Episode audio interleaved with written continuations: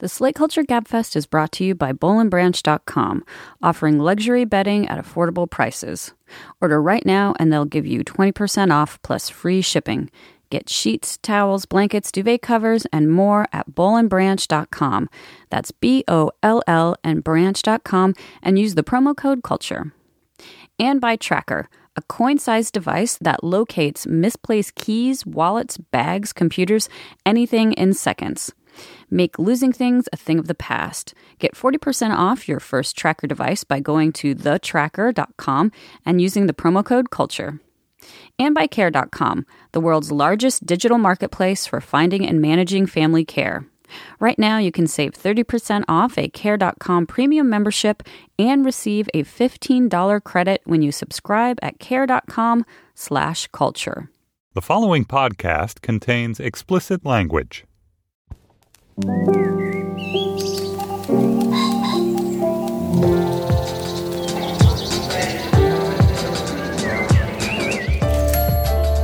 Stephen Metcalf, and this is the Slate Culture Gabfest, the Beautiful Ones edition. It's Wednesday, April 27th, 2016. On today's show, we will no doubt exhaust all superlatives in discussing the legacy of Prince, the genre and gender bending, the omni talented, omnisexual, omni American genius who was retrieved by eternity long before his time and long before we were ready, certainly. We will try to hold back tears in a discussion with Jody Rosen. And then looks, talent, a magnificent career. Life has seemingly handed Beyonce everything, and she has given the world lemonade. We discuss her visual album, which premiered this past week on HBO. We discussed that as well with Jody. And then finally, The Girlfriend Experience is a provocative, low affect exploration of commodified sex. It stars Riley Keough as a young woman putting herself through law school as a high end escort. Joining me today is Slate's editor Julia Turner. Hello, Julia. Hi. And uh, June Thomas has uh, has uh, agreed to fill in for Dana Stevens, who's on leave. June, welcome to the show. Thank you so much. And then, of course, Dana Stevens has agreed to come in. And is she filling in for June? she's, she's, she's yes, she's filling in for June. Uh, D- Dana's come in to talk about Prince. Dana. Yes, so I, more like I insisted on coming in. I'm like the person who leaves, goodbye, goodbye forever, and then I forgot my keys. Can I come back? yes. And uh, Jody, uh, welcome to the show. Thanks, Steve. Uh, Julia, before we tuck in, do we have any business? Yeah, first I should mention what our Slate Plus segment will be today. We are going to take the occasion of the 400th anniversary of Shakespeare's death to discuss his work, our favorite plays, and our favorite lines from Shakespeare. And I guess while I'm explaining who's talking about Shakespeare, I might as well run down, if you'll have me, Steve, the crazy structure of this show. June gamely volunteered to sub. Then we had all this musical calamity and hootenanny and Steve. Anyway, so here's what's going to happen. All five of us are going to talk about Prince. Dana will leave. The remaining four of us will talk about Beyonce. Jody will leave. The remaining three of us will talk about the girlfriend experience. Then, boom, everybody's back for endorsements, and boom, everybody's back for Shakespeare. So it is a jam packed show today. Stay tuned. Boom. There we go. Julia Turner. Ladies and gentlemen, I give you Julia Turner. All right, moving on. Prince Rogers Nelson, better known simply as Prince, of course, died this past week. I love the man. I loved his music. Jody, to get into the segment, I want to try something a little different. I want to give you a category, and I want you to give me Prince's percentile rank in the history of pop music. Okay. Okay. Singer. Uh, top one percent. Songwriter. Top one percent or a little higher. Guitarist. One percent. Top one percent. Live performer.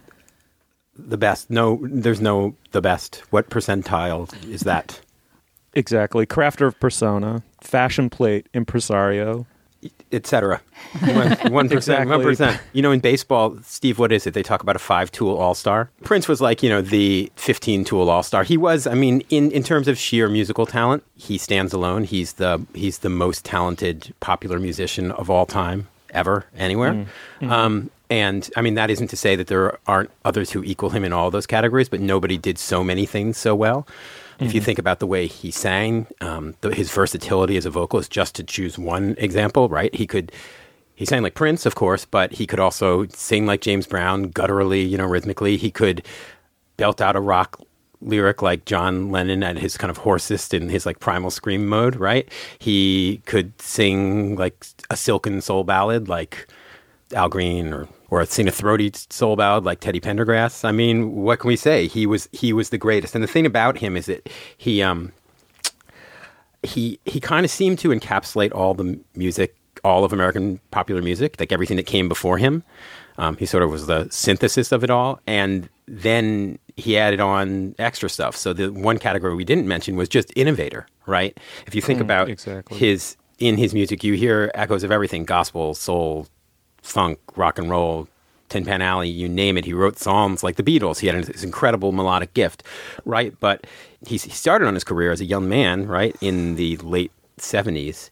And he had the audacity to kind of wield these new machines, synthesizers and drum machines, and try and concoct a, a fresh sound. Now, this sound, obviously, those machines were kind of ascendant in various genres at that moment, but no one, to my mind, my ear, had properly figured out how to use synthesizers and drum machines.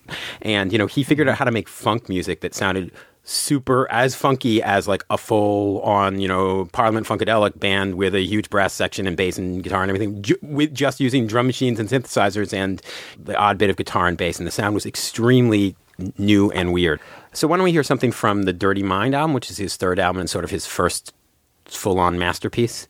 And this is a song we're going to listen to Head, right? This is a song called Head, which is about, it's not about heads. It's about, I don't think you need to explain it, Jody.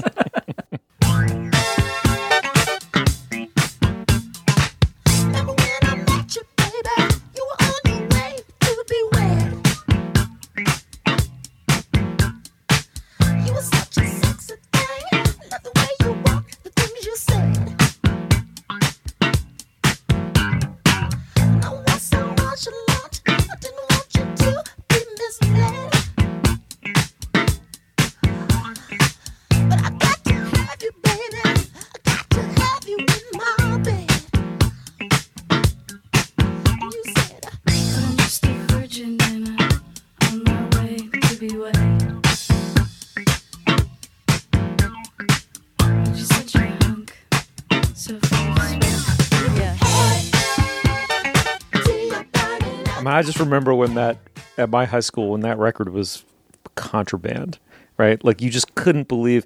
I mean, turning just briefly to subject matter, Jody, like who had made a record with songs, you know, explicitly about oral sex? You know, uh, the gender bending and the category busting of the music was just it was just mind blowing. right, yeah. You know, Prince drew on what was happening. For instance, we, we just lost David Bowie, right? So in glam mm-hmm. rock and things like that. But that wasn't happening in that in that way in black music. And so in that sense, he was really innovating inside of that genre. And, you know, Prince was very savvy about the marketplace and interested in positioning himself between genres to expand his audience. And of course, he, you know, hovered between other categories. Part of what he was saying, if you think about the lyrics controversy, right? He's like, I'm not black or white. I'm not gay or straight. I'm, Something you'll never understand. yeah.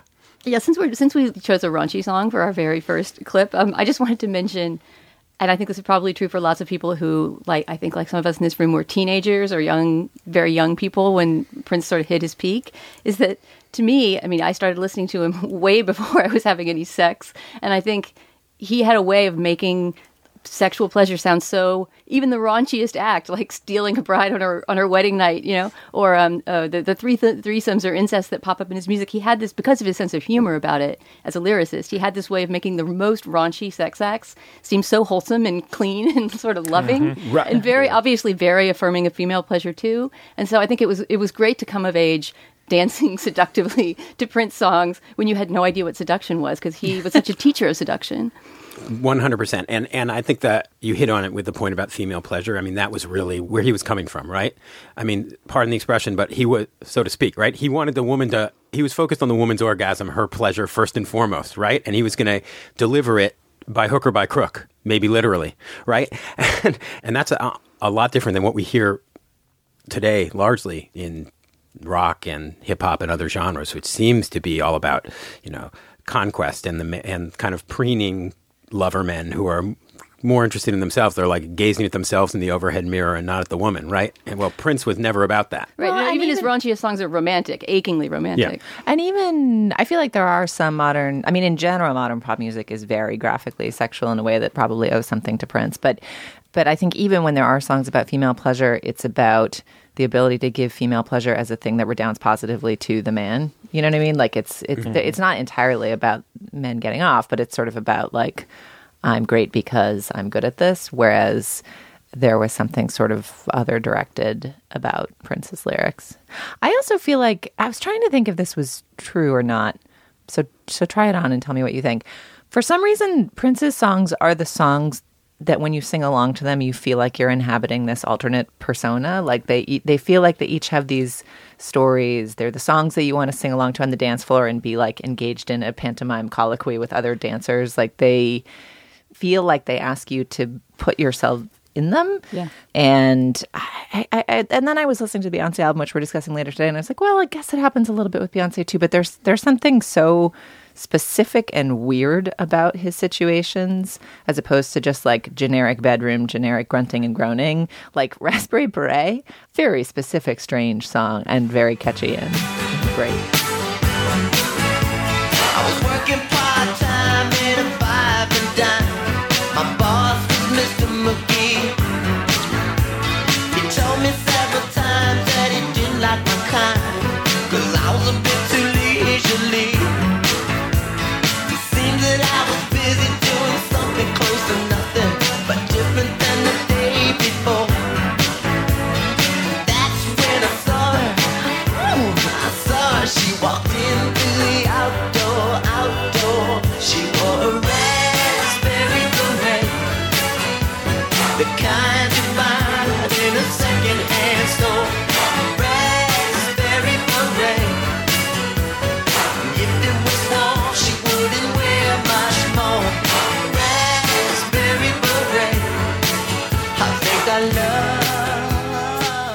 Yeah, I mean that's the thing. He was a great songwriter. He's a great narrative songwriter. He was like a, a storyteller par excellence. And there'd be twists in the mm. stories, right? Like, what's the Oh, song yeah, where a I mean- threesome, another guy shows up in the bed? I can't remember. It's one of the big hits.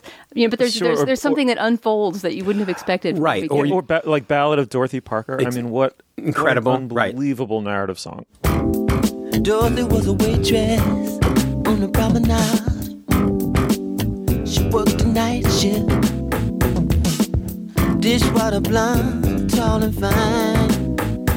She got a lot of chips. Right, that's from the Sign of the Times album. Or if we think about another song on that album, um, "If I Was Your Girlfriend."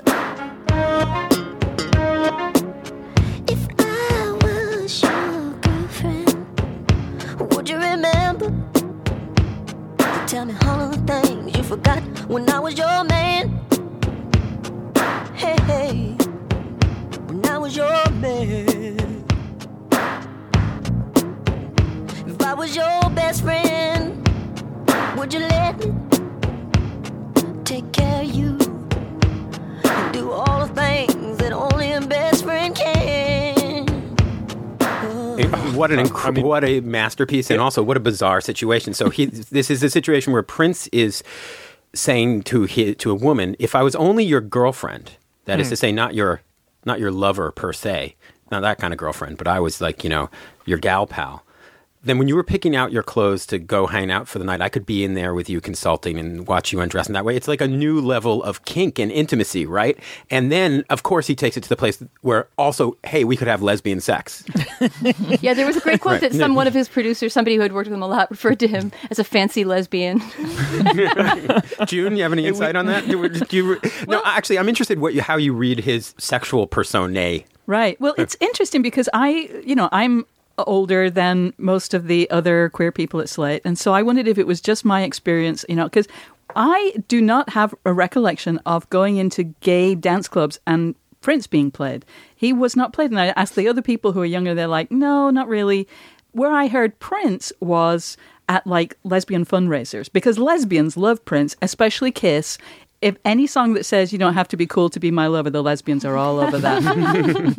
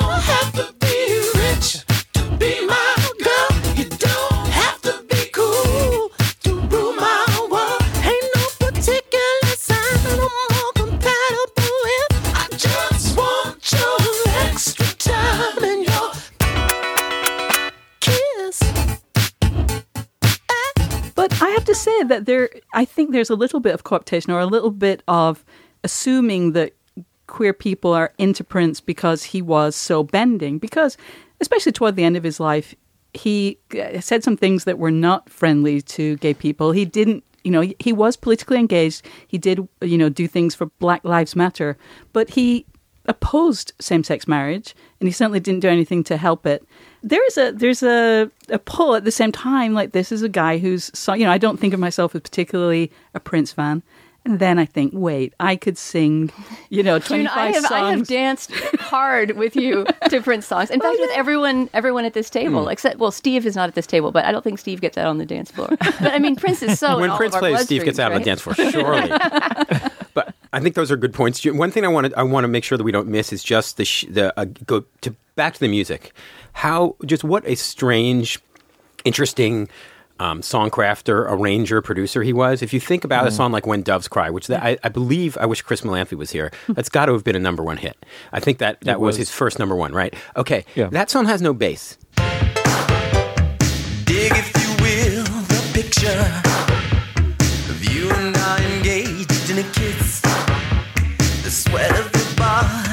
covers me. Can you, my darling? Can you picture this? Dream if you can, a courtyard, an ocean of violets in bloom. Animals strike curious poses.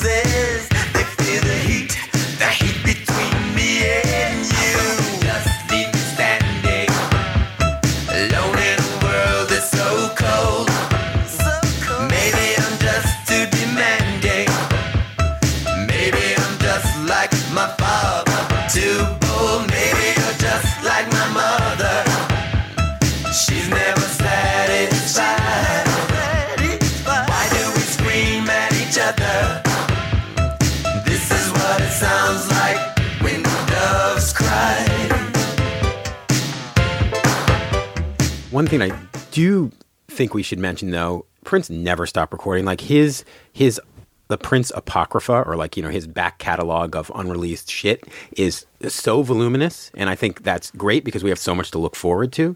But he the the recordings that he made even later in his life, you know, every once in a while. His his albums were not uniformly great, but there'd always be some song that would just blow your mind on the later mm-hmm. records. One of his most touching ballads is on that musicology album. It's the last song on, on the record called Reflection. And this is at this point in his life, Prince was kind of easing into middle age. He was married, and this is a song about love, not really sex, about love, domesticity, and about almost glimpsing his death off in the distance.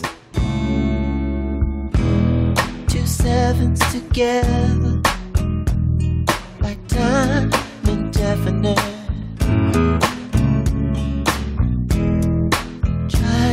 Catch the glass before it falls. Without a frown, can you turn up the stereo? I wanna play you this old song. It's about love. It's really like a beautiful kind of nocturne. He the song ends with an image of him sitting on his stoop playing guitar, kind of gazing out at the passing cars. So that's a and, and it's an incredible piece of music with like which uses flutes and woodwinds in this sick way. The arrangement's wild. Okay, but Oh man, Sick woodwinds. sick woodwinds, man. Bring it. Okay, but I want to. I want to. Okay, in, in I think 1998 there was a there was a triple album of um, unreleased stuff or heavily bootleg stuff called Crystal Ball released, and in addition to those, the three albums on that triple album, Prince released a fourth all acoustic solo acoustic set of songs. I think there are 12 songs called The Truth, which were newly recorded songs, and there's a song on that record called Dionne, which is just one of the most incredible songs I've ever heard. It's it's it's just it's written like you know Cole Porter or something. Like the lyrics are great, witty, funny, and it's just an, an amazing example of the kind of thing that like he could step into the studio, this music would arrive in his mind, he'd go in there, whip it up, and like three hours later, you'd have this song.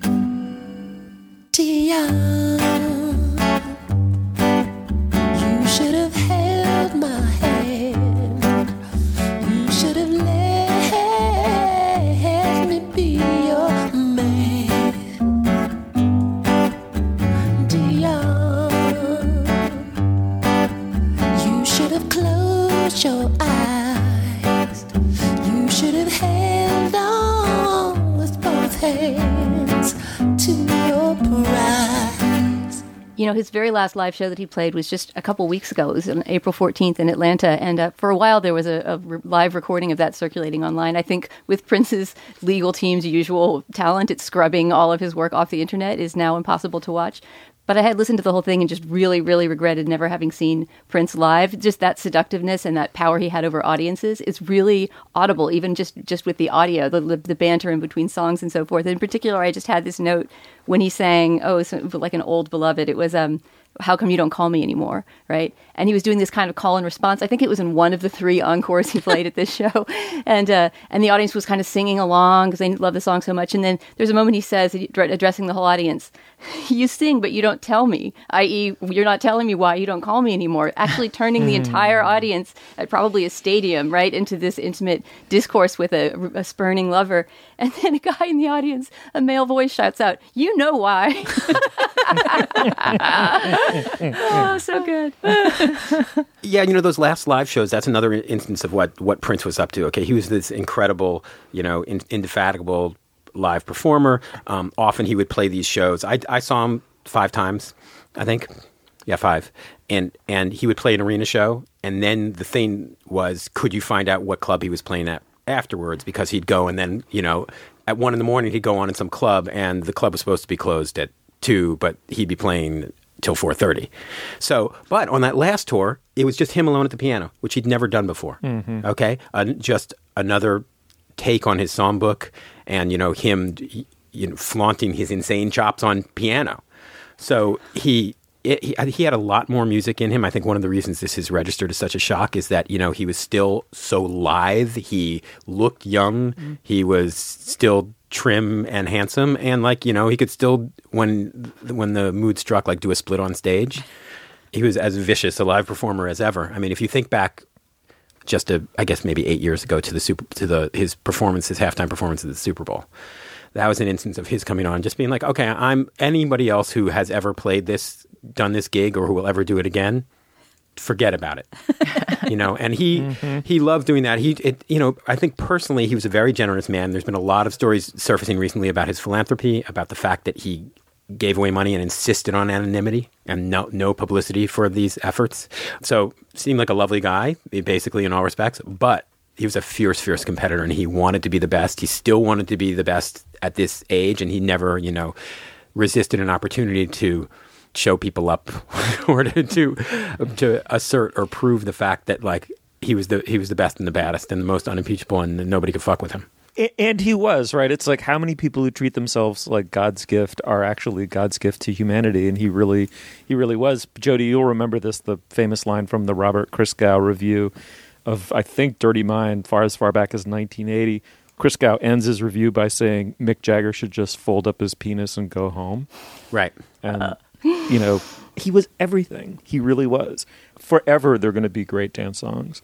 It's so true. I had that experience this weekend re listening to all my old Prince favorites and remembering one that I love that I haven't listened to in a long time that is like fairly mellow in the Prince pantheon, but is itself a great dance track, which is Pop Life.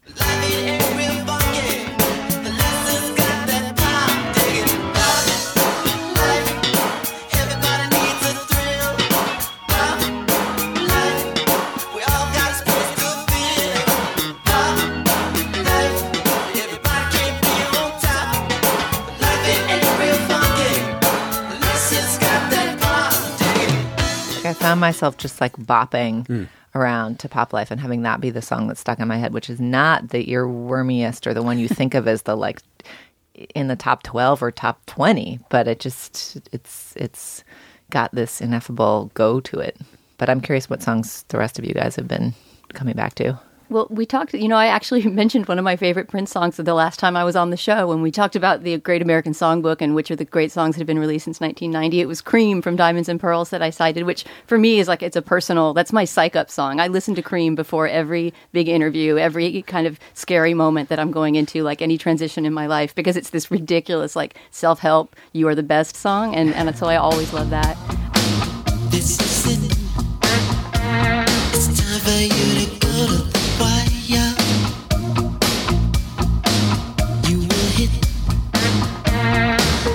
You got the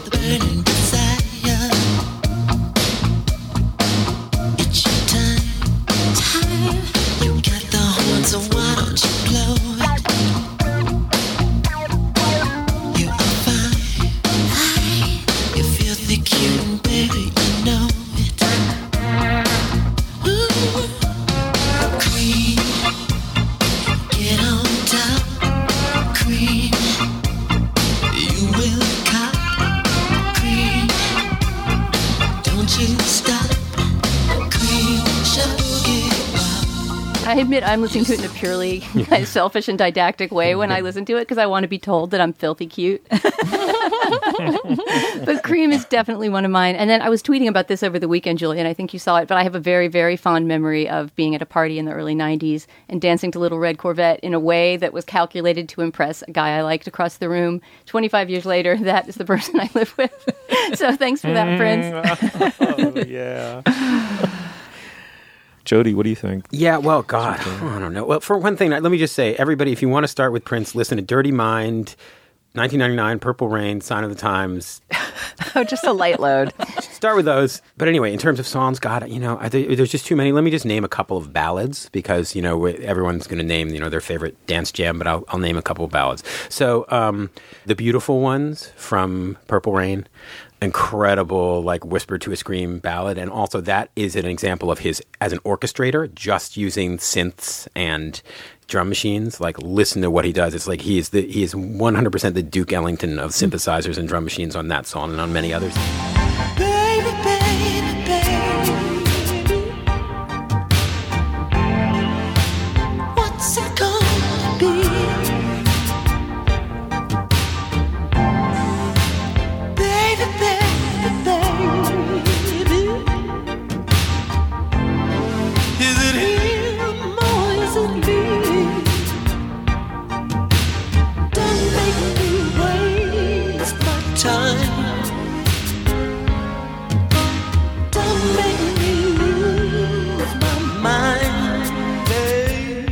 And then the other ballad is just because me, this is kind of the ne plus ultra for me of like soul bedroom jams. That's clearly what he set Oh. out to do, and it's You're and stealing my thunder. adore the song. Oh, the song Jody. adore. Am I right? Okay. Yeah, From no, Sign of it's, the Times. it's one or it's one orgasmic summa after another. From the first moment I saw you, ooh, I knew you were the one. That night I had to call you. I was rapping till the sun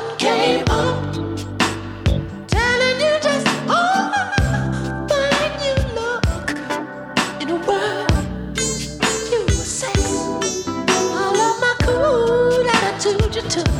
My body was next. You made love to me like you were afraid. Was you afraid of me? Was I the first? Was I your everything? I mean, god damn, the man was a genius. I'm going to feel like the biggest hack now just to say, uh, uh, I want to be your lover, although it is a fantastic song.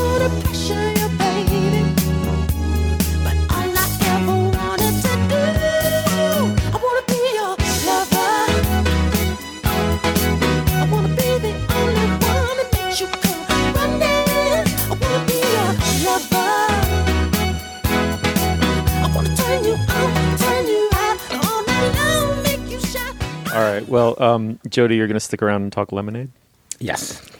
Oh, and I should say, Dana is not leaving, are you, Dana? You're going to stick around and do plus. I'm going to stick around for, for plus and endorsements if I may. Superb. Well, we hope we've given you some tiny solace in a uh, song list and a playlist. Uh, we'll post, I'm sure, all of these song titles on our Facebook page at facebook.com slash culturefest. As everyone's been saying, good night, sweet prince. It was just way too soon. All right, now is the moment in our podcast where we talk about our sponsor, Julia Turner. What do we have? The Slate Culture Gabfest is sponsored today by Boll and Branch. You spend one third of your life in bed, but without a good night's sleep, how can you be at your best during the two thirds that you spend awake? And by the way, for some of us, those ratios are inverted. Just saying. Lovely, good to know. All right, so when so Steve spends two thirds of his day in bed, now stipulated. I assume. Are you someone who works from bed, Steve? Do you do like the laptop in bed thing? June, do you do the laptop in I in do bed? not. I'm at my desk or nothing. Yeah, no, I've definitely done like the reclining Roman act with a laptop many, many times. All right. So whether your sheets help you while you work by making you sleep before you go to your desk or just by uh, emanating cotton smartness at Steve while he lounges in them, it's important to have good ones. Boll and Branch has reimagined sheets by cutting out the middlemen, markups, and the chain store mentality to deliver luxury sheets for a fraction of the price you'd pay elsewhere. You can get their sheets in only one place. That's bollandbranch.com, where you know you're paying for quality and not department store overhead. Go to Boll, that's B O L L, and branch.com, and they'll let you try the sheets risk free for 30 days. This is one of my favorite things about Boll and Branch because you can't tell. You can't tell when you buy from a catalog or in one of those plastic department store things uh, how the sheets feel. Even if you do, if you unsnap the little plastic sheath and you you check out the feel, which is uh, what they refer to it in the trade, um, or having having good hand is actually also something that they talk about. Even if a sheet has fine hand in the box, once you wash it, you never know exactly what it's going to be like on the bed. And with Boll and Branch, you can give the sheets a full run through and then decide if you like them. Go to bollandbranch.com today for 20% off your entire order sheets, towels, blankets, duvet covers, everything, plus free shipping. That's bollandbranch.com today for 20% off your entire order. Use the promo code CULTURE. All right, Steve, back to you. All right, moving on. Take a ring off it. Creediker, Cry for Help, Howl of Pain, a portrait of a woman betrayed, and a marriage maybe redeemed. Anyway, on Saturday night, Beyonce debuted an hour long virtual album called Lemonade. It's a conceptual film. It's part Matthew Barney, part Terrence Malick. I don't know, you pick. But very much all Beyonce. She's in virtually every frame of it. It features a pop star going through several stages of grief associated with being cheated on by a spouse. It is a supremely well crafted bit of agit pop with help from many, many others, including Jack White, Kendrick Lamar, the Yeah Yeahs, and a Somali British poet named Warsan Shire. I should say also the visual album is, of course, also an album album. So why don't we start by listening to a clip? Something don't feel right because it ain't right, especially coming up after midnight. I smell your secrets, and I'm not too perfect to ever feel this worthless. How did it come down to this? Scrolling through your call list. I don't wanna lose my pride, but I'ma fuck me up a bitch. Know that I kept it sexy, and know I kept it fun. There's something that I'm missing, maybe my head for one. What's worst, looking jealous or crazy, jealous or crazy? Oh, I like being walked all over lately, walked all over lately. I'd rather be crazy. Hold up, they don't love you like I love you. Slow down, they don't love you like I love you. Back up, they don't love you like I love you. Step down, they don't love you like I love you. Can't you see there's no other man above you? What a wicked way to treat the girl that loves you. I'm glad we started with that song, which is sort of the the fun, frolicsome, violent romp of jealousy. At least in the visual album, this is where uh, Beyonce wears an elaborate ruffled dress and swings a baseball bat with delight and glee and a sense of kind of joy as opposed to rage as she destroys a neighborhood while singing about whether it's worse to be jealous or crazy, which is a feeling that I think any woman scorned can relate to. And I think the emotional relatability of feeling like you're worried about your man and whether he's stepping out on you is the most interesting tension in this work, right? It's a collection of, in some ways, very relatable songs about romance, which is the thing that Beyonce's been making since forever, but in the context of the least relatable situation in the world, which is being one of the I don't know, two, three most famous couples in the world and having very public gossip about your husband's seeming infidelities and choosing to counter those not with denial or stony silence or kind of propaganda, which are modes we've seen Beyonce in around her private life before, but by kind of turning them directly into the art. Or at least that's my read on it. I'm very curious to hear what you guys thought, though. I know that probably a lot of people will say it's naive to reject a reading of it as an autobiographical response to something that's happened in her life, but I just don't feel that there's enough reason to do that. It's irresistible, sure, but I think it's it's disrespectful almost. She she is it's not necessarily about her. People perform songs that are not necessarily about them all the time. And say in Hold Up, she is swinging that baseball bat at a whole bunch of cars. It's not just at one car, it's not just at one guy. I think that that signifies that she is representing a sort of a culture wide anger, a sort of a, a heritage of anger and betrayal. And I choose not to see it as as a story about her and Sean. Come on. Yeah. well, I love that. No. I mean, yeah. no. wait, Can I get in here? Yeah. I look. I I mean, I disagree with what June just said. Let's put it that way. I mean, I think uh, you know what Beyonce has done for years, and what um, is kind of the mode in which pop stars operate these days is this is this new kind of peekaboo confessional art, multimedia art, right? So like the other texts we have to look at here are like Beyonce's Instagram feed and um, the ways she's represented herself and her relationship with Jay Z and other songs and other videos for, you know, 15 years or whatever it is. And also, if you if you start to like listen to some of the lyrics, look at the images in this uh, in this visual album she's calling it. Um, I mean, I think it's a it's it's there are very clear references to the fact that Jay Z stepped out on her, and also like just for what it's worth, that's been the gossip around town and in the music industry for some years. So, but what what I do think is interesting, and what June is saying is not only is Beyonce, especially um, on the visual album, this this comes through less clearly if you're just listening to the songs as songs as audio, right? But if you if you watch the film, she's connecting it to a broader political landscape, and there's all and I think she does this in some incredibly interesting and compelling ways. First of all, of course, we should just talk about what these films look like. A lot of them feature these kind of phalanxes of black women of all different shades of black and brown, um, kind of arrayed in various tableaux. Um, but in- on a, often on a kind of a porch that reads as if there's a representation of the history of slavery in right, America. uh, like there's an antebellum s- No, there's southern a lot of sort of Spanish moss, and Right. it feels very Right. of the South. Yeah, all that stuff is incredibly interesting and complicated, and yeah, there's a, there's a, there's a, there's a lot to dig into there. I also think if you compare, for instance, a song like "Don't Hurt Yourself," which it may be the most is ferocious, stridently angry song on the record, there's a lyric about Malcolm X in the song, which just kind of glides past in the actual audio version, but in the video version, there's a stop time, and there are shots of various black women who are not glamorous looking. They look right, they're working class. they're working women. class black women. And so there she's connecting this song, which is in, in the text of the song is so just a very explicitly to my ear about Beyonce and the fact that her husband Jay Z is fucking some other woman, but she connects it to this this broader mm-hmm. panorama. So maybe we should listen to that song. One of the things I think you can hear in this song, "Don't Hurt Yourself," to me, musically, what's most remarkable about this record is Beyonce's voice. She's really become quite a virtuoso. She's really ex- exploring the full range of her voice, her low end that we heard on Hold Up, her kind of really strong bluesy belting side. She raps in all kinds of different tones and timbres throughout the album, and it's really a remarkable performance. But anyway, let's listen to the song.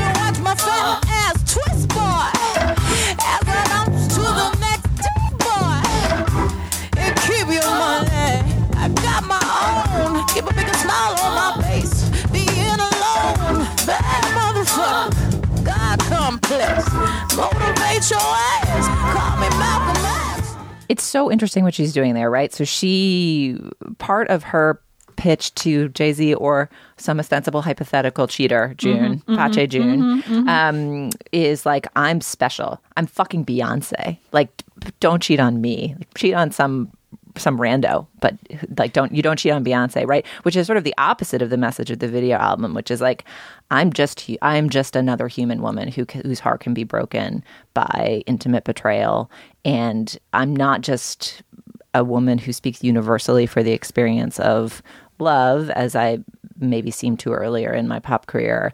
I'm connecting that specifically to Black political history and Black women and their experiences with love and marriage.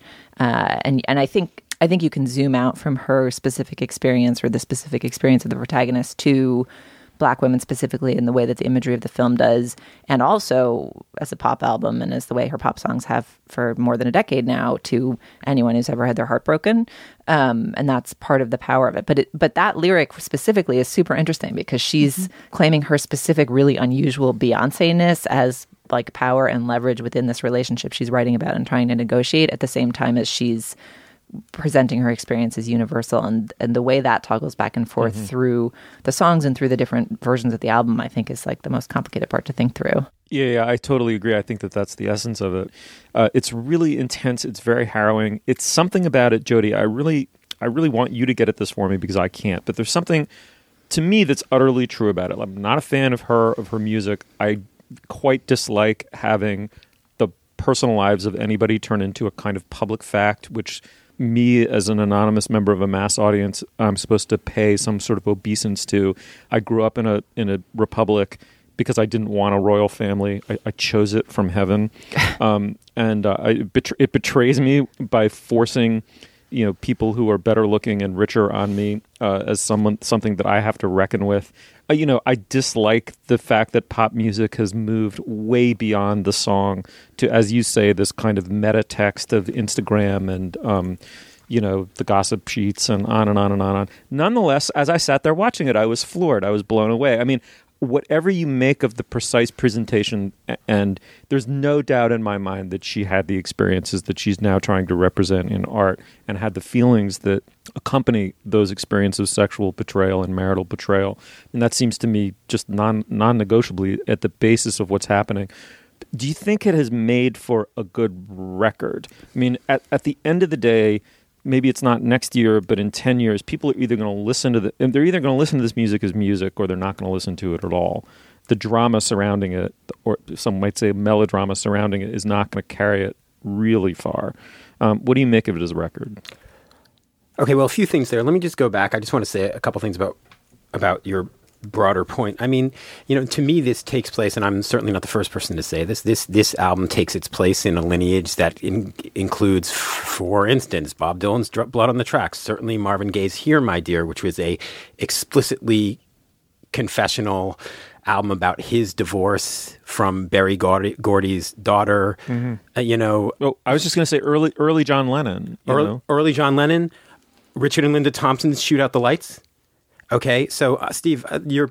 I just don't think that I, I don't think that this is anything new. The fact that Beyonce and Jay Z are more famous in the culture, the celebrity culture now, is uh, in kind of overdrive in a way that it wasn't. Oh, but celebrity, but Jody, celebrity culture is so different. I mean, Linda and Richard Thompson were going through an agonizing experience that they turned into art without ever. What about John? When Len, John Loco, What about John Lennon and Yoko Ono and like their bed piece? I But mean, many people regard that as the most regrettable fact of his whole career is the fact that he liked sort of throwing dirty laundry out in front of the uh, in front of the public. But- Okay, well, yeah. I mean, like, look. Here's. I mean, the, I'm just noting that point. We could argue that whole thing. We really shouldn't go down that rabbit hole because everyone knows how that can will go down if you and I start start heading there. But but I I would say this in terms of like yeah I I agree that I would say this isn't Beyonce's strongest album album top to bottom musically. I I think there's like five or six or seven songs that are amazing and people will be playing those records 20 years from now and dancing to them and doing whatever to them. That said, I think it's it, to me it's fascinating that it really holds together as a audiovisual text. And I don't I say what's wrong with that? I mean, people have talked for years about the death of the album and one thing that I think is fascinating here is the death of the album meet the visual album. The visual Beyonce has found a new way to make an album that's new and and compelling and is a is a tour de force work of art in and of itself. You know what I mean? She's and to so to for me to have this some sort of weird puritanical thing about like it has to just be an audio artifact. And that's the only way, no, no, no. because that that was not. I mean, to me, well, to me, like for instance, if you think about like wh- how how you interacted with a gatefold album cover in the past, well, Beyonce's given us a gatefold moving picture album cover. You know what I mean? I And it- understand that, but one doesn't interact with a random gatefold album color co- cover. One does it because of the content of the music, and and it may be that the balance has tipped very far in in the direction of you know kind of life as art and um, the audio visual. Well, but let me- it's let me still built upon music. Let me defend that though, because I think that Beyonce, as you have regretted, Steve, does have now a larger role in the culture than as a mere musician. That's almost, almost an afterthought. But if if her power to bring eyes to that piece of film is what gets people to watch that, my God, fantastic. Because there were some incredibly powerful images, very political images, that I think the world is better for people, especially white people, actually, being exposed to. This was a black life, a black community, a black family. This is something that I think the more people see that, the better. And the people watched it because it's Beyonce. Yeah, if, and if I- that was an art film, about 10 people would have watched it. I it. 100% agree, and I mm-hmm. also think it's really, it's really, you can't neglect the political dimension of it, and I don't think it's ultimately like you know the the. You know, Jay Z and Beyonce's relationship may be the kind of gateway drug or the, the frame for the thing, but what's going on in that video is a lot more complicated. I think mm-hmm. it's really regrettable. Wait, which, can I just, way- can I just say one thing? I- Can I just say I just I, I feel like I it is too bad that there were just a bunch of white people sitting around here discussing this. It's too bad there's not an African American mm-hmm. or a black woman in the room because the most compelling writing that I've read on this thing has been from them because they frankly just simply are better exegetes. They're picking up more than I am capable of, or maybe all of us are capable of in this room, you know? And so so for you to say, oh, blah, blah, blah, I don't, and meanwhile, and just in terms of the, the music Wait, itself. wait, wait, wait, wait. wait—the music But is the music is extra, discar- it's extraordinary music. I so I don't understand what what is your what is your beef with That, the but music? that was all I was asking. I, to, why why is it imputed to me that a I disliked the film, which I didn't. I thought it was enormously powerful. I think it, it the reconciliation is incredibly mawkish and self serving. Uh, that I agree with. Flaws. Le I mean, Figaro. That's what I'm right. Okay. I just thought that some of the music was, frankly, as music was somewhat banal. But I, but I wasn't confident about that. I only heard it one and a half times. Some of it I thought was quite uh, moving and grabbing. I was simply asking you to evaluate the music separate Okay, forgive from me. For, forgive me, Steve. You're right. Okay, you're right. I, I, I, I stand corrected, and I, your response was exactly the same one that I had. That a lot of that some of the music was very powerful, some of it was banal. I didn't like the reconciliation. Like you and I are oh, Wait. 100 percent on the same page about this thing. Can we okay, agreement, harmony, accord. Can we can we get a little bit to to placing this film in the history of the way we've talked about Beyonce on this show as the sort of Tracy Flick, a student control freak who's incredibly technically adept at presenting the her she wants to present, uh, but there's something a little bit canned and robotic about it. I, I think we talked about this most explicitly when we reviewed her previous collaboration with HBO, and I say collaboration because it was ostensibly a documentary about her, but it was one that she made and controlled in which she talked for an hour and said absolutely nothing and revealed absolutely nothing. And you know whatever you anticipated that Lemonade might be from the hype surrounding it actually confessional or you know dramatization of confessionality about the specifics of her marriage was not top of the list of what I was anticipating. Um, and the specificity and the directness and the pain and the rawness of like my top of the world fuck all y'all marriage is actually broken and hurting and I'm not sure what the hell to do about it felt really surprising and raw to me. And then the film takes a turn and suddenly with no voice from jay-z she like asserts the reawakening of their marriage in a way that feels very unilateral and like the return of the propagandist to me. And i'm not saying they're about to get i mean who the hell mm-hmm. knows and who much who knows how much of it is performance but I couldn't decide whether this film was the moment when Beyonce let the mask fall and mm-hmm. decided she felt more comfortable like losing control of the narrative or whether it was like some kind of next level jujitsu masterstroke domination of the Beyonce robot narrative. So Jody, as the person in the room who's actually met the lady, uh, what's your take?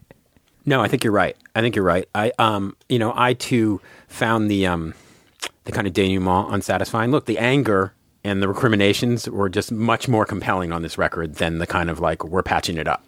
And and she she's at her least powerful, I think, when she does a certain brand of inspirational pop and a certain brand of like post Oprah self actualization speak. I mean, on the other hand, like that, like you could read her entire uh, body of work as that, and sometimes she does it great. Single Ladies is, you know, that too. But the kind of like, you know, we're going to heal stuff is is unconvincing. I do, and in, in terms of like the jujitsu move, yeah, I honestly don't know what to make it. I mean, to me, I just feel like the, and here I guess I'm I'm coming down on Steve's side. The conflation of like the success of her marriage as like qua marriage, like as an actual marriage that she lives in as a person whose name happens to be Beyonce, and like the marriage as as this spectacle that millions uh, consume, and its kind of role in the narrative of this visual album. They're all they're kind of inextricably wound up in a way that feels like a I wouldn't want to be a human being who's living my life that way, and sort of queasy making on that respect. B like wow, it's amazing that she kind of pulls this off and manages to like make art from this shit. And and C though it did it does feel in the end a little bit cheap because I mean I don't know if you guys had that reaction, but Well, when this sud- when is- Jay Z suddenly appears, you know, three quarters of the way through the thing, and they're snuggling and cuddling and And reading Le Figaro, which just seemed like the weirdest thing of all. well, they, you know, they were in Paris, They're hanging out in a beautiful and beautiful. Uh-huh. That's what their life is, right? You did sort of wonder, like, where was Jay Z on Saturday night, and like, how much of it had he seen beforehand? How much of it was he a collaborator? How much of it was he blindside? Like, you know, you you you have these like dumb gossip questions because it seemed like a pretty fucking great way to get back at your husband you know, for I- running around on you. Uh, Ben Williams, who's the editor of NewYorkMag.com, I think he he put this out on social media. It may have been on his Facebook page, so that's kind of in the walled garden. So forgive me, Ben Williams, for for making this public. But what he said, he was like, you know, was this something that was negotiated in their marital therapy? That that beyond they the the ma- she'd stay with him as long as she got to make an album where she just raked him over the motherfucking coals, because it does feel it's just such a crazy gambit. I mean, I don't know that a marriage could survive and thrive after that kind of like a public airing out. Yeah. I mean, I guess that's part of what makes the end of it feel false and unsatisfying is you're like, give the man like a minute or two to process this 40 minutes of emotions. And for you two too. But uh, I don't know. I it, the whole thing makes me like incredibly excited to see what she does with the rest of her career. And but then just the other thing I wanted to say about the whole visual, you know, album thing is it's it's it seems really interesting and weird to me that you know when people talk about the death of the album or the revival of the album, the album's gone now, the album's back. They're almost always talking about you know kind of rock and white dudes with guitars, right? And now here we have Beyonce, who's in some ways like the the a singles artist par excellence. You know, she's like the the biggest pop star. You know what I mean? And now her and I sort of agree with Steve that it's not. You know, this is not a totally satisfying if you if you if you separate this out, right? If you un, if and you know download all the individual songs and listen to them as songs, you're going to be like you're going to they're going to be found wanting some of them. But as a single statement, it really holds together, especially with the visuals. So it's like things have flipped now. Now, like the the the quote unquote like ticky tacky pop star, right, is the great savior of the album form. So I bought the album. I'll just say that right here. yeah, me too. All right. Well, the album is called Lemonade. The audiovisual album is called Lemonade. I don't. It, it, Jody, is it still possible to find the audiovisual version somewhere? You can buy it on iTunes, and I believe I would be shocked if it were not also streaming on Tidal. Yeah, that's the other angle Oh, here is that Jay Z personally Is benef- profiting from profiting all of this. from this, Yeah. yeah. Yeah, it's crazy. All right. Well, once again, we've we all dove into the deep end of the uh, authenticity inauthentic- inauthenticity debate, which only drowns each of its participants in its own way. But um, why don't you join us um, in the deep end and um, tell us what you think of this? At facebook.com slash culturefest, uh, surely you all have an opinion about Beyonce, but if you don't, you surely have an opinion about us having these opinions about Beyonce. So come uh, tell us what they are. And here, let me interject, Jody. You are going to disappear for a little bit, but then um, rejoin us after the third segment for endorsements and Slate Plus. I, I take it. Yep. All right, now is the moment in our podcast where we talk about our other sponsor. Julia, what do we have? June, Steve, have you guys ever lost anything? Oh, yes. And I swear those things that I've lost haunt me more than the, all the many possessions that I still have my hands What's your on. saddest lost thing? An umbrella that I got by sending in tokens when I was a girl, and I had it for ages and ages, and I carried it around for decades. And it was admittedly far too childish, but it was like one of my longest held possessions. And I just, you know, it went the way of all umbrellas. Also, I never noticed that you pronounced umbrella that way with like four syllables. Ella, Ella. That was great. Uh, Steve, most tragic lost item. Uh, still looking around for my self respect. um, That's gone. I can't think of one, but I will say I love the Elizabeth Bishop poem, The Art of Losing. Not just losing farther, losing faster. All right, Steve doesn't live on a material plane. Scratch that. Uh, I still remember, I think for my birthday in like second or third grade, my grandmother gave me some kind of cheap dime store perfume. Like uh, White like shoulders? Night Garden, or it was like sort of a knockoffy one. Uh, that smelled kind of like Lily of the Valley, and I literally had it for five days. Like I got it at Christmas, and then I took it on a post Christmas trip that we took to a family friend's house, and then I forgot to take it home, and I, I like still I don't even I hate perfume. This might be like And it would have gone, even if you'd kept it, it would have just been lost to the wind anyway. but this like might be the moment that's why I like can't wear perfume. I sneeze at perfumes, like you know any kind of aerosol perfume I can't deal with.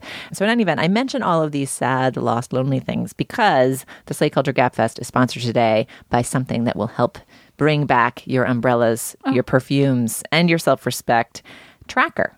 Technology has made everything smart, but losing stuff can still make you feel really stupid, and TrackR makes losing things a thing of the past. It's a coin sized device that locates misplaced keys, wallets, bags, computers, anything you've attached it to in seconds. Pair TrackR to your smartphone, attach it to anything, find its precise location with the tap of a button. Imagine if there were a tracker on your umbrella. if only it could go back also to the, the time when I lost it. That would be quite a magical. Yeah, they have not yet rolled Oh. out the time travel feature on TrackR, Darn. Sadly.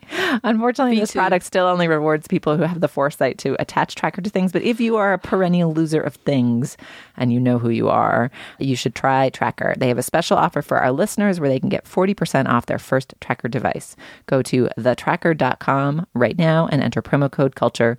Again, that's thetrackr.com, promo code culture. All right, moving on. The Girlfriend Experience is on Starz Network. It's moody, kinky fun, a half an hour drama with no comedic elements that I can find. I say that admiringly. It stars Riley Keough as a law student in Chicago. I was waiting for you to laugh there, Julia. I'm smiling, Starz- Riley. It stars Riley Keough. That's funny. It stars Riley Keough as a law student in Chicago decides to try her hand at upscale sex for money. Let's listen to a clip. Just to set this up, so this is Christine, our heroine, on a treadmill next to her friend Avery, who's already a sex worker, learning about the job and what it entails. I mean, it's not something that I want to make into a career, but I actually enjoy it. I, I like meeting new people. I like having sex. I only do it a few times a month. Do you mean all your clients online? A few. This woman, Jacqueline, vets them for me and takes care of the bookings. Why do you want to meet her? I could introduce you if you want. Ah, just curious. Okay. But there's a difference between being curious and actually following through. I'm aware of that. If you meet Jacqueline, she's gonna want to book for you. You're smart and hot and funny. You just have to want to do it. I mean, I get off on it. I like the rush, all the attention, knowing he wants me. Then there's the money. And at the end of the day, if I don't get along with a client, I just move on. All I really have to do is listen and ask questions. And fuck. Yeah. And fuck. I'm really curious to hear what you guys think of this show because I have a kind of a contested relationship with it. I find it interesting. It's different, and I think different is something that's very compelling on television these days, especially on the kind of premium zone. It's not new that this is a show about sex work. Every premium cable channel has its prostitution show. But the, the tone of this show is really different. It's very cold. It's, there's no judgment, which is surprisingly rare on television. It's very arty. You know, there's it's as much about the the surfaces and the buildings as it is about the individuals. Christine, our hero, is you know she herself wonders if she is a sociopath, but actually she's just very detached, very transactional. But something about the way it works as television seems very different to me.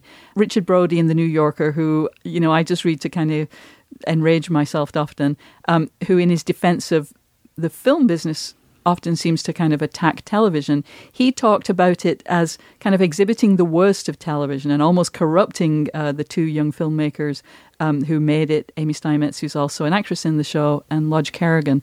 And to me, that's all part of what makes it watchable. I've only watched the first four episodes that have already aired on Starz, but to me, it's something I just want to watch more of it to find out where it's going because I don't know where it's going, and I love having that experience on television because it's very rare.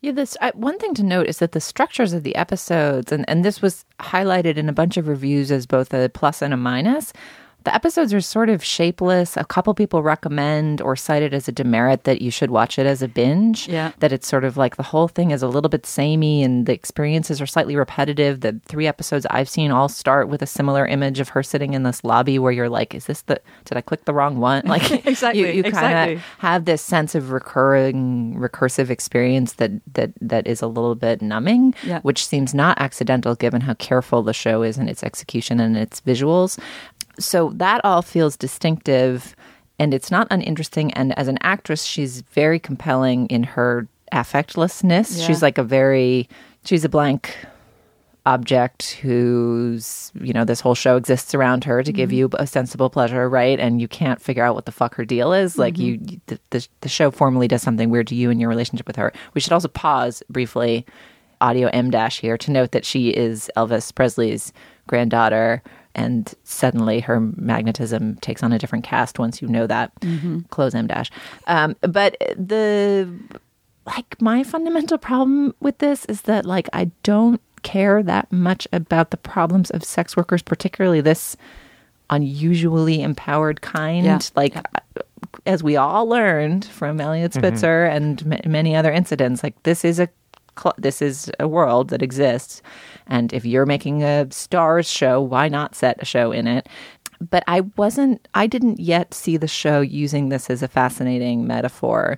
Noreen Malone mm-hmm. actually endorsed the show Yeah. on on uh, the Double X Fest with you last week, June, and she posited that perhaps the show has something to say about hookup culture, about the mm. disposability mm-hmm. of sex generally for young Yeah. women and their inability to connect with it, and you know if that's what sex is like, why not be a high? Like, I guess I can't figure out what this like. That's an intriguing mm-hmm. idea. Like, Yeah. it, it feels like the show has more ideas in it if you think about it through that lens. But then, but then what? Like, what's the predicate of the sentence? Right. Yeah, yeah, yeah. Yeah, I hadn't heard Noreen say that, but that's my response to the show. It's what interests me in it. it, it if you are not going, to, let me put it this way: if you're not going to set a show about sex work in the uppermost, you know, strata in which it stratum in which it takes place, then you're going to be making a show about. It may include issues about the death of intimacy, the effects of technology and commodification on intimacy and sexual intimacy.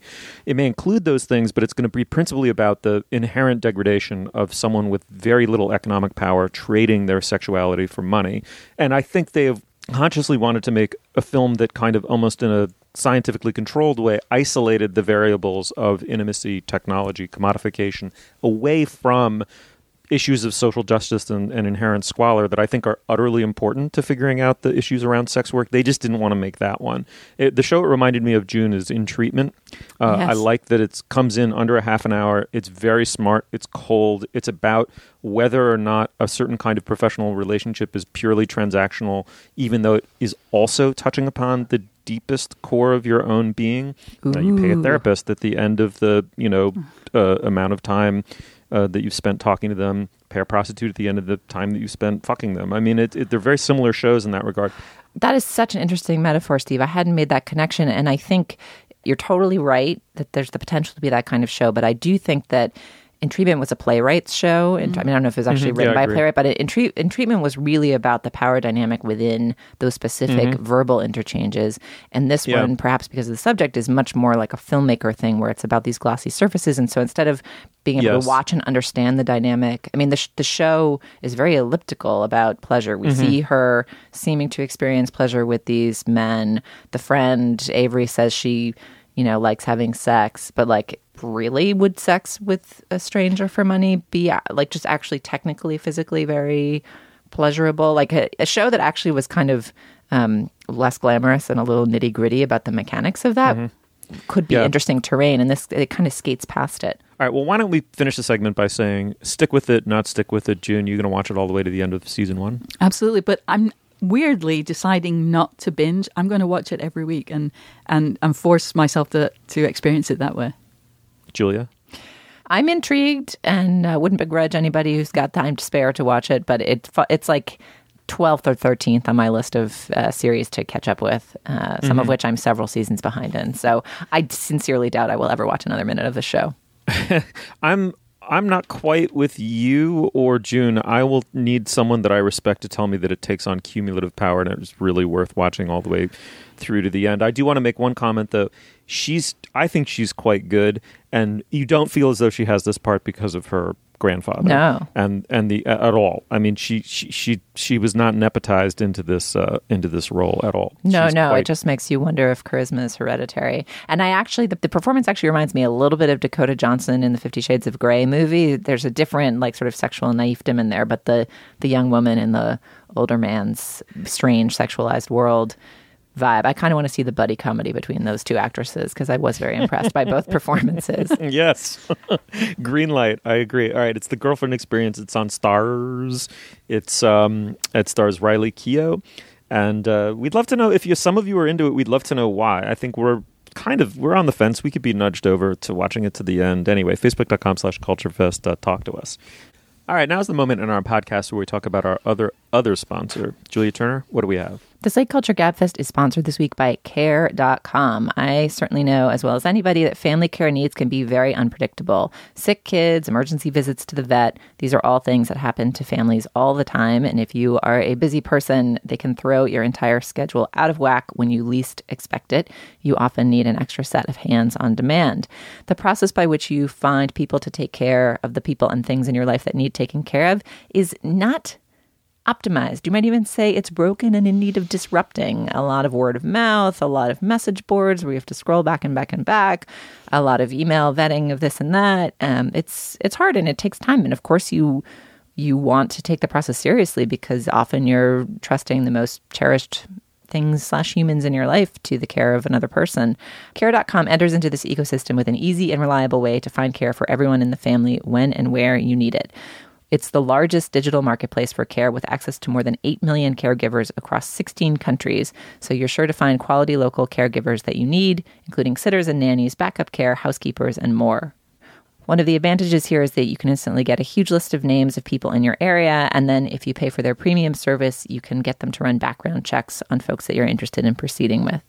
Right now, you can save 30% off a care.com premium membership and receive a $15 credit that you can use toward paying your caregiver when you go to care.com slash culture when you subscribe. That's care.com slash culture. All right, now is the moment in our program where we endorse Dana. Na, na, na. Thank you for sticking around. What do you have?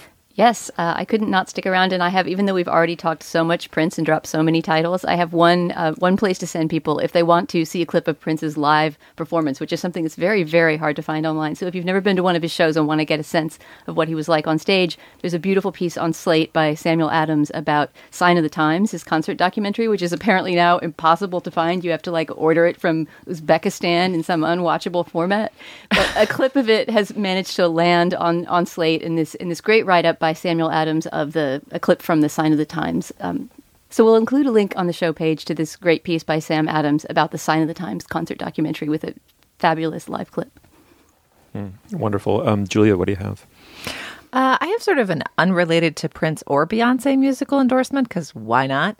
Uh, one of the things that got mentioned that I'd sort of forgotten about during the Prince coverage was the fact that among the many songs he wrote that were covered by other artists, one of them is Nothing Compares to You, which he has a great recording of, but which of course was a smash hit for Sinead O'Connor. And in thinking through like music you listen to through which you project yourself into various scenes of falling in and out of love, like that Sinead O'Connor album, I Do Not Want What I Haven't Got, was definitely one of my earliest experiences in that regard. And Great I, breakup album. uh, so good. And I wanted to recommend a second non Prince track from that, which is The Last Day of Our Acquaintance, which is just one of my all time favorite. I put that tracks. on. I put that on our '90s list the other day. That was in the big. Your list that I spiel spat was out. so fast, but that song is uh, unstoppable. Uh, all right, that's great. And Jody, what did you bring us? Okay, I'm going to do what I always do when I visit you guys, which is double dip, but I'll do it quick. um, okay, so my first endorsement is I'm I'm writing a, a book about, in theory, writing a book. um, anyway, so I've been reading a lot of books about both the 19th century and about transportation. And the book that I've read, which is the best in both categories, is a book. Anybody familiar with a an historian called Wolfgang Schivelbusch? I still want to. Okay, I know. I, I knew that that I was gonna that, that I was gonna get that response, but honestly, I he's a legendary cultural historian. Like truly, That is the best name. It combines Dickens and Mozart. Yeah, it sounds like it sounds like Dickens for sure. so I only know early Schivelbusch. but Go ahead. this is early Schivelbusch, actually. So Wolfgang Schivelbusch is a is an Okay, he's a, he's an independent. He's an unaffiliated scholar. He was he's not a, a university professor, but he's a he's a, a, a very very good historian. And this is a a um apparently a legendary cultural history book in, in cultural studies. It's still assigned. It's still in print. It was published in 1977. It's called The Railway Journey. Um, the industrialization of I think space and time in the 19th century or something like that. And it's so it's really it's it's about the experience. It's about of you know travel on steam locomotives in the 19th century and the way it changed culture, the way it changed the consciousness of people in Europe and the United States in the 19th century. He writes about things like the different ways that space and time were perceived by people because of the advent of the railroad, about different experience of landscape, the kind of panorama of travel, the semiotics of like the compartment in a train. It's beautifully written. It's translated from the German, I think, but it's Wolfgang Schivelbusch. Hello. It was But- in the Wait, wait, original but but but, it, but it's like it's it's like a real pleasure to read. It's like super fun to read, and you there are like insights on every page. So. Okay, and the other thing I'm going to be real quick about this, but I was thinking, you know, in the wake of, of Prince's death and all the other horror, you know, musical deaths we've experienced this year, I was thinking about the people, of very morbid thoughts about the people who are still alive, who would like when they when they shuffle off this mortal coil, it will like you know wrench us all again. Shakespeare. Okay, right. There, there you go. Okay, and uh, you know, there was like Aretha Franklin, Bob Dylan, Paul McCartney, you know, Willie Nelson, Al Green, blah blah blah. But it occurred to me, you know, who are still alive are all the like all except for Elvis Presley, like the great founders of rock and roll. Little, Little Richard is still with us. Jerry Lee Lewis, mm-hmm. Fats Domino, these people are alive. And the greatest rocker of them all, Chuck Berry. And this is what I'm going to endorse because Chuck Berry, whose music I've been revisiting in the last year, is the greatest American songwriter. He is this this is not something that's maybe said of him often, but it really is true. He's at least the best the greatest American lyricist with apologies to Bob Dylan and Prince and whoever else. His gifts for narrative, like he's a great storyteller, he's funny, he's touching, he's deep, he's mythic with a light touch.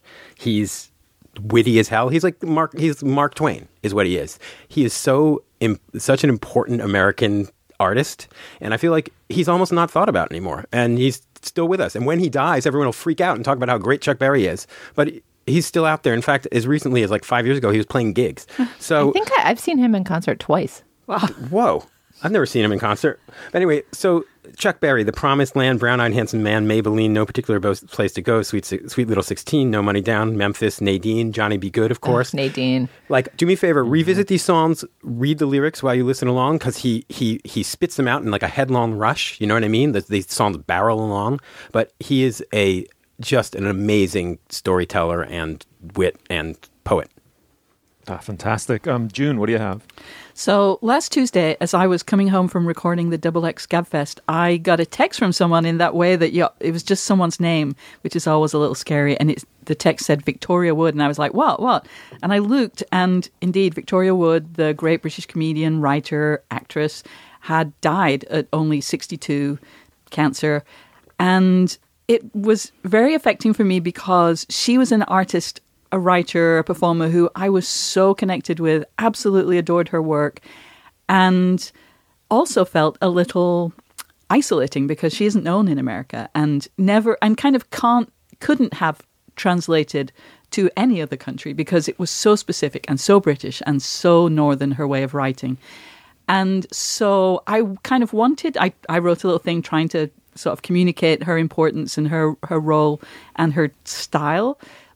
Um, I and you can find lots of her sketches on YouTube, but it's a little hard to make sense of them because she was such a peculiar, uh, such a just such a very specific person from a very specific point of view. But you can find her songs. She was also a great songwriter, great comedic songwriter, but also she could write because she was a northern woman. She could write the most sentimental songs too. And I am a person who has not cried in the wild since about 2005. but there is a song of hers that I just just thinking about it, I'm going to get verklempt. Like it's a song, uh, it's just like two minutes, and it's about uh, it's from the point of view of an old man who comes home from the hospital after his wife of many decades has died. And it is so upsetting. It's so sad, but it's amazing. And it's just two minutes, and you can get a sense of her skills, such precision with words, and such um, musicality. Not the world's greatest singer, but a beautiful piano player. Uh, so that particular song is called Like Any Old Day.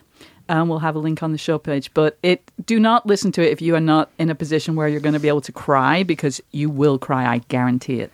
Yeah, that's terrific. All right. Well, thank God for my famous brevity because. Um, It's only a six-hour episode, so Steve, it's fine. All right. Uh, apropos of uh, the birthday and death day of Shakespeare, um, I'm going to endorse um, Chimes at Midnight, which is Orson Welles' 1965 adaptation of bits, the Falstaff bits from five separate Shakespeare plays Henry IV's Part 1 and 2, Henry V, Merry Wives of Windsor, and probably one other I can't remember. And uh, it's Welles kind of long past his trim fighting weight from um, a Citizen Kane, but somewhat at least before his, um, you know, total gone to seed years of Gallo wine hawking, uh, hawking. But he's he's enormous. He has this deep, rumbly voice. The movie was something of a chore to get made. I mean, almost an impossible, you know, uh, Herculean effort to get it made, and then was something of a disappointment. Its reception was something of a disappointment. It's now widely and rightly regarded as regarded as a masterpiece. But what makes it doubly powerful is that this is certainly long beyond the moment in Welles's career where he understood that this was his relationship to Hollywood, that he'd become this punchline, that he was massively overweight, and that he was heading into he could get into any office or any room in Hollywood in order to pitch something only to be told no over and over again, even though everyone in the room knows that he has made the single greatest film in the history of filmmaking. And he's become a pathetic fat old man. And to have built this kind of heartbreaking masterpiece around this moment of repudiation, because he himself, I believe, in his professional life, was hearing over and over again, in effect, the words, I know thee not, old man. It's an incredibly powerful piece of cinema. It is really, it is eminently worth seeking out. So the chimes, uh, chimes at midnight, starring, concocted by uh, Orson Welles. Anyway, um, Dana, thank you so much for coming in to join us. Yeah, thanks for letting me zoom back in. Um, Jody, as always, just a total, total pleasure. Thank you. Um, Julia, thank you. Thanks, Steve. And June, thank you so much. It's always wonderful to have you as a sub. Thank you for having me. You'll find links to some of the things we talked about today at our show page, slate.com slash culturefest, and you can email us at culturefest at slate.com or drop us a note at our Facebook page, facebook.com slash culturefest. Our producer is Ann Heppermann. Our interns are Lizzie Feisen and Lindsay Albrecht. The executive producer of Slate Podcasts is Steve Lickteig, and Andy Bowers is the chief content poobah officer overlording all of the Panoply Network. Um, the Slate Gabfest is part of the Panoply Network. Check out our entire roster on itunes.com slash Panoply. Our Twitter feed is at Slate Cultfest. For Julia Turner, Dana Stevens, Jody Rosen, and June Thomas, I am Stephen Metcalf, and I will see you next week. Sometimes it snows in April. Sometimes I feel so bad, so bad. Sometimes I wish that life was never ending. And all good things they say never last.